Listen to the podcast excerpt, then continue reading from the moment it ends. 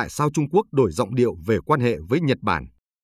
Nguồn: Katsuji Nakarawa, Nikkei Asia, ngày 8 tháng 6 năm 2023. Biên dịch: Nguyễn Thị Kim Phụng. Bản quyền thuộc về dự án nghiên cứu quốc tế. Bộ trưởng Quốc phòng Trung Quốc nói, quan hệ với Nhật Bản không chỉ xoay quanh các hòn đảo. Khi các nhà lãnh đạo quân sự Trung Quốc phát biểu tại các sự kiện ngoại giao, họ thường thể hiện sự cứng rắn. Thường thì họ cũng không báo trước các xu hướng mới trong chính sách đối ngoại của Bắc Kinh. Tuy nhiên, giữa bối cảnh quan hệ Trung Quốc-Nhật Bản hiện tại, ngoại giao quốc phòng bất ngờ thu hút sự chú ý.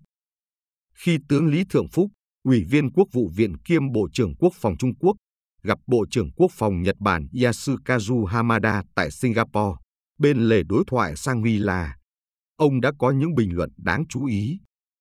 Vấn đề điếu ngư không phải là toàn bộ quan hệ Trung Quốc-Nhật Bản, ông nói trong bài phát biểu khai mạc, nhắc đến quần đảo Senkaku do Nhật Bản quản lý mà Bắc Kinh cũng tuyên bố chủ quyền.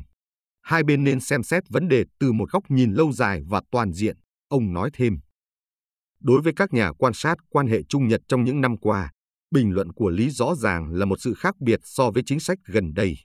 Việc những bình luận này được đưa ra trước sự chứng kiến của truyền thông quốc tế càng khiến người ta phải ngạc nhiên. Vị tướng đã tiết chế những bình luận của mình khi ông chọn nhắc đến Đài Loan đầu tiên. Vấn đề Đài Loan là vấn đề nội bộ của Trung Quốc, ông tuyên bố, bày tỏ hy vọng rằng Nhật Bản sẽ tuân thủ 4 thông cáo chung trước đây giữa hai nước và rằng Tokyo sẽ không gửi sai tín hiệu tới lực lượng đang kêu gọi độc lập ở Đài Loan.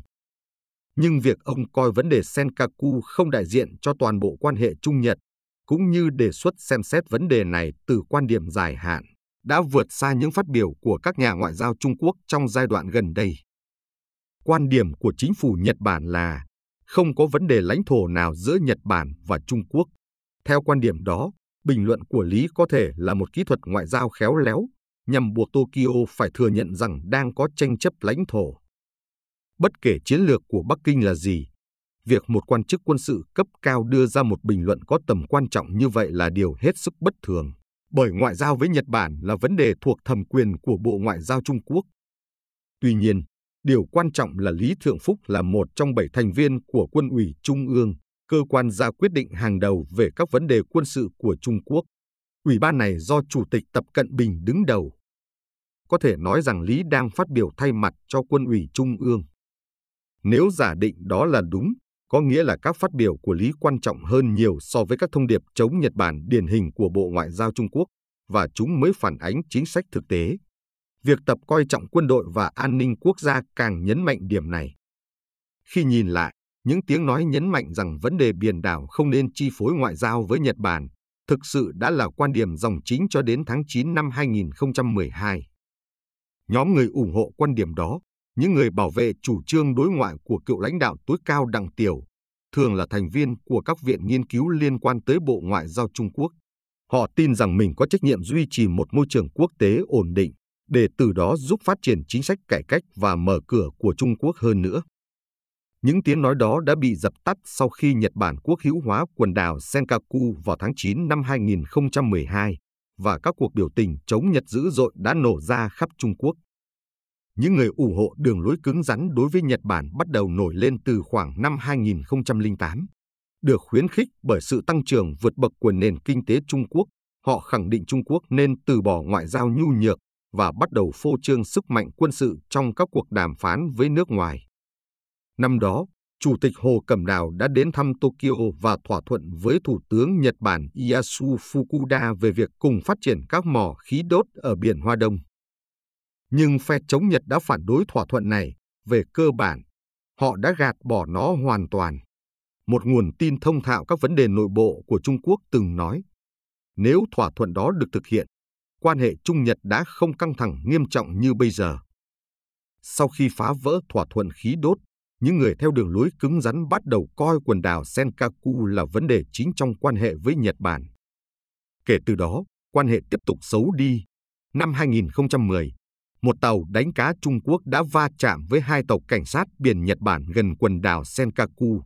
2 năm sau, làn sóng biểu tình chống Nhật lan khắp Trung Quốc sau khi Nhật quốc hữu hóa quần đảo. Kể từ khi Tập Cận Bình trở thành nhà lãnh đạo tối cao, Trung Quốc thậm chí còn có thái độ hung hăng hơn đối với quần đảo Senkaku. Năm 2018, lực lượng hải cảnh Trung Quốc, cơ quan hành pháp trên biển chịu trách nhiệm kiểm soát các tàu của chính phủ Trung Quốc, đã được sáp nhập vào lực lượng cảnh sát vũ trang nhân dân Trung Quốc, nằm dưới sự chỉ huy của Quân ủy Trung ương. Năm 2021, Luật Hải cảnh Trung Quốc chính thức có hiệu lực, cho phép các tàu của chính phủ Trung Quốc sử dụng vũ khí nếu cần thiết. Lực lượng hải cảnh Trung Quốc hiện do một cựu sĩ quan hải quân đứng đầu. Các vụ xâm nhập của tàu chính phủ Trung Quốc vào vùng biển Nhật Bản xung quanh quần đảo Senkaku đang diễn ra một cách thường xuyên. Những con tàu này chắc chắn được kiểm soát bởi Quân ủy Trung ương Trung Quốc. Vậy tại sao bây giờ Bộ trưởng Quốc phòng Trung Quốc lại quay lại với luận điệu của những người chủ trương ôn hòa trước thời Tập Cận Bình? Bình luận khác thường của Lý nhiều khả năng liên quan đến tình hình quốc tế ngày càng bất lợi đối với Trung Quốc. Việc Bắc Kinh bị cô lập đã thể hiện rõ ở Singapore, đặc biệt là khi Nga vắng mặt. Lý đã từ chối hội đàm với Bộ trưởng Quốc phòng Mỹ, Lloyd Austin, vì người Mỹ vẫn duy trì lệnh trừng phạt đối với vị tướng Trung Quốc. Hành động duy nhất được chứng kiến giữa Lý và Austin là một cái bắt tay trước bữa tối. Tuy nhiên, Lý đã có cuộc gặp riêng với các bộ trưởng quốc phòng Nhật Bản và Hàn Quốc. Trung Quốc đang lo lắng vì Nhật Bản và Hàn Quốc quyết định hỗ trợ thêm cho Ukraine. Việc Nhật Bản và Hàn Quốc cải thiện mối quan hệ song phương bị rạn nứt của họ cũng là một vấn đề mà Trung Quốc quan tâm. Nếu Lý từ chối gặp những người đồng cấp Nhật Bản và Hàn Quốc, thì sự cô lập sẽ càng rõ ràng hơn, nên ông đã tránh không làm vậy. Trong quan hệ với Nhật Bản, tình hình có vẻ khả quan. 2 tuần trước đó, Lý và Hamada đã mở một đường dây nóng giữa hai nước và thực sự sử dụng nó. Ngay cả việc làm ngơ Mỹ có lẽ cũng không nghiêm trọng như báo chí đưa tin. Đúng là Lý và Austin đã không gặp mặt trực tiếp, nhưng hai nước được cho là đã có những liên hệ cấp thấp hơn ở Singapore, nhằm tránh xảy ra đụng độ.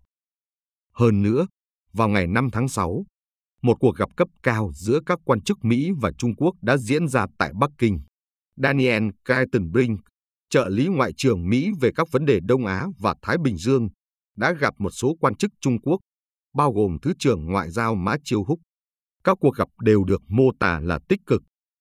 Dù Trung Quốc không thể nhượng bộ đối với vấn đề Đài Loan, nhưng quan hệ ngày càng xấu đi với Mỹ, Nhật Bản và Hàn Quốc có thể gây tổn hại nghiêm trọng cho nền kinh tế của nước này. Rốt cuộc, kinh tế là một trong những trụ cột quan trọng nhất của an ninh Trung Quốc. Trong lúc Trung Quốc tìm cách ngăn chặn tổn hại kinh tế, ngoại giao quốc phòng dường như đã đóng một vai trò quan trọng. Mỹ đương nhiên là vấn đề số một đối với Trung Quốc, nhưng Nhật Bản cũng là một phần trong chính sách của Mỹ đối với Bắc Kinh. Người Nhật đang cẩn trọng dõi theo hoạt động ngoại giao quốc phòng này. Những thay đổi rất nhỏ trong ngôn ngữ ngoại giao có thể gợi ý về một sự điều chỉnh chính sách, nhưng Tokyo không thể chắc chắn về điều đó. Chẳng hạn, khó có khả năng các tàu Trung Quốc giảm đáng kể các hành động khiêu khích xung quanh quần đảo Senkaku.